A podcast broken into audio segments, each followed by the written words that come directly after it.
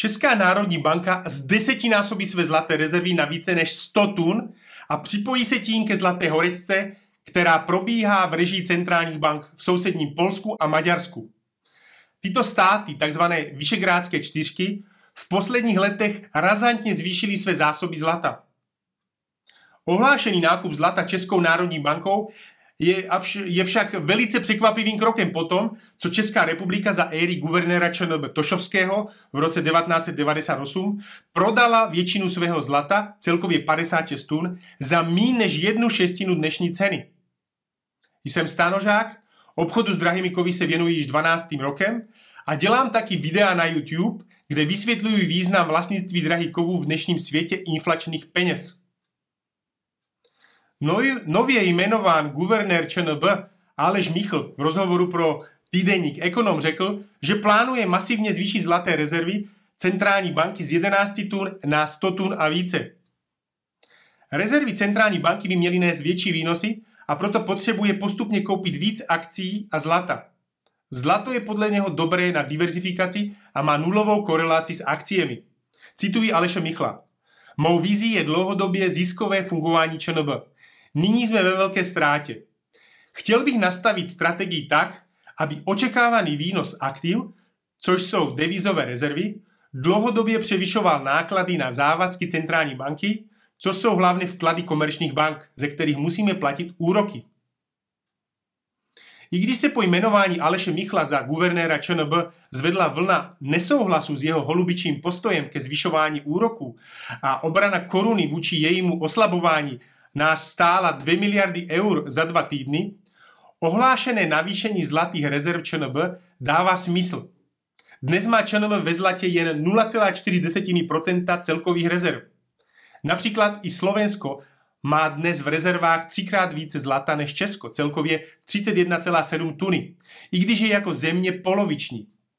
Mimochodem, švýcarská centrální banka SNB má stonásobně víc zlata jak Česká republika. Celkově přes tisíc tun a má tím i nejvíce zlata v připočtu na obyvatele. Proč si myslíte, že bohaté státy a jejich centrální banky stále drží zlato jako rezervu? Státy se v posledních desetiletích přidali k měnovému experimentu a odpojili svou měnu od zlata.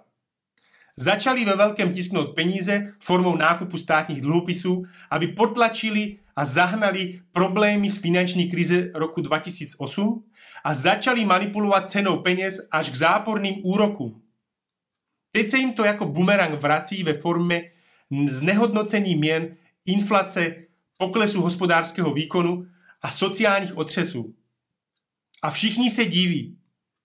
I 12-letý kluk by věděl, že když natisknete moc peněz, které se začnou honit za stejným množstvím zboží a služeb, jejich cena stoupne. Moderní monetární teorie nezafungovala v tomto případě.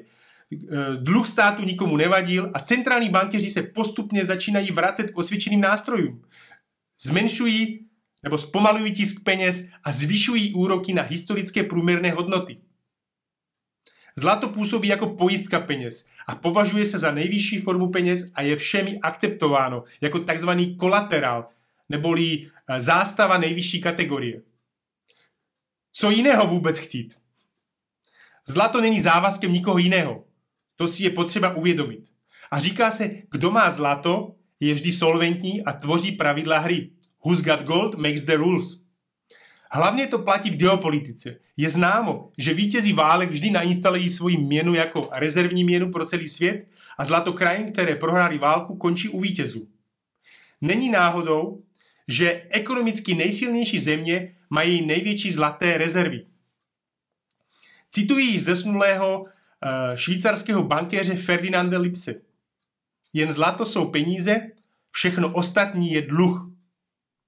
Maďarsko překvapilo svět v roce 2018, když její centrální banka ohlásila, že z desetinásobila zlaté rezervy z 3,1 tuny na 31,5 tuny. Minulý rok to ještě víc zdůraznila tím, že nakoupila dalších 63 tun a celkově, celkové eh, rezervy Maďarska eh, dosahují dnes 94,5 tuny. To znamená, že Maďarsko zvýšilo zlaté rezervy za tři roky o 3000%. Poláci si nechali repatriovat 100 tun zlata z Bank of England v roce 2019 a tento rok plánují nakoupit dalších 100 tun.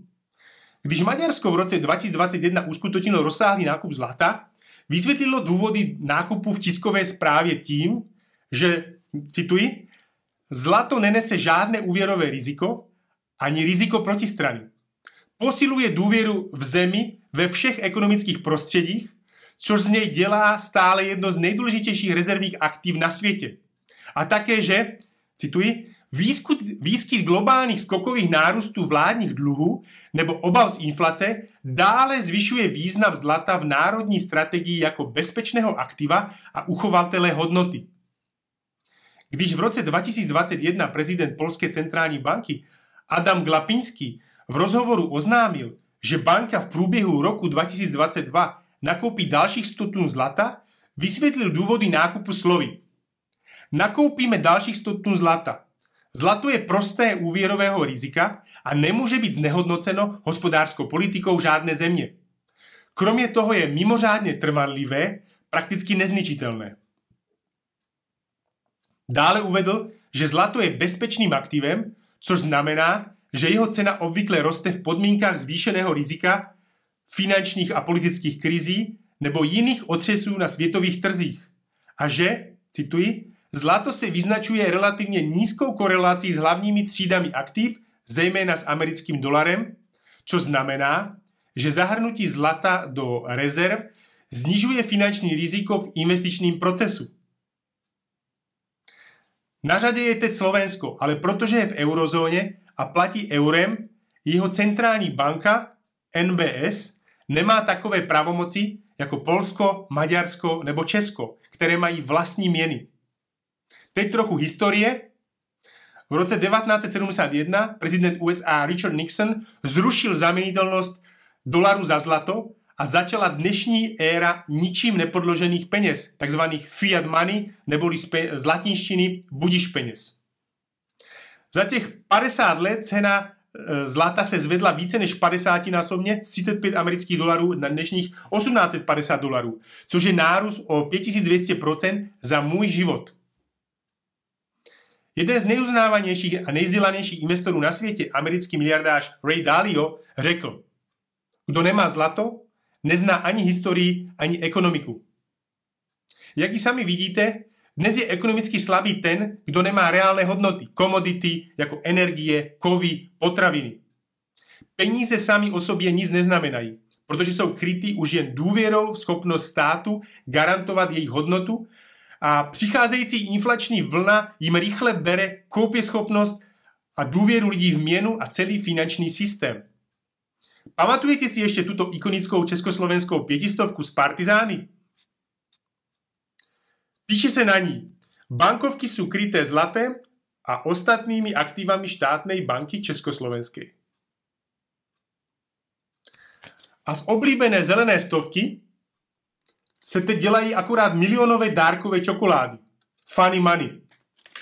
Právě dnes, před chvílí, mi volal můj 88-letý otec, který mi opožděně gratuloval k narozeninám a nezapomněl mi připomenout, abychom v rodině kupovali fyzické drahé kovy na náš důchod a synovi na studia, protože je to téměř jediné, co dlouhodobě drží hodnotu. Sám zažil měnu peněz v 53. roku a taky celkom 9, 9 papírových měn za svůj dlouhý život. Cena peněz se teď zvyšováním úrokových sazeb centrálními bankami vrací k dlouhodobému normálu a následně ceny mnohých tříd aktiv včetně nemovitostí, akcí a dluhopisů, kterých cena byla levnými penězi vyhnána do šílených výšek, začíná stagnovat, někde i klesat a cenové bubliny začínají splaskávat. A všichni se diví. Centrální bankéři hlavně v USA a západní Evropě teď panikaří, protože se ukázalo, že nejsou schopni předvídat budoucnost.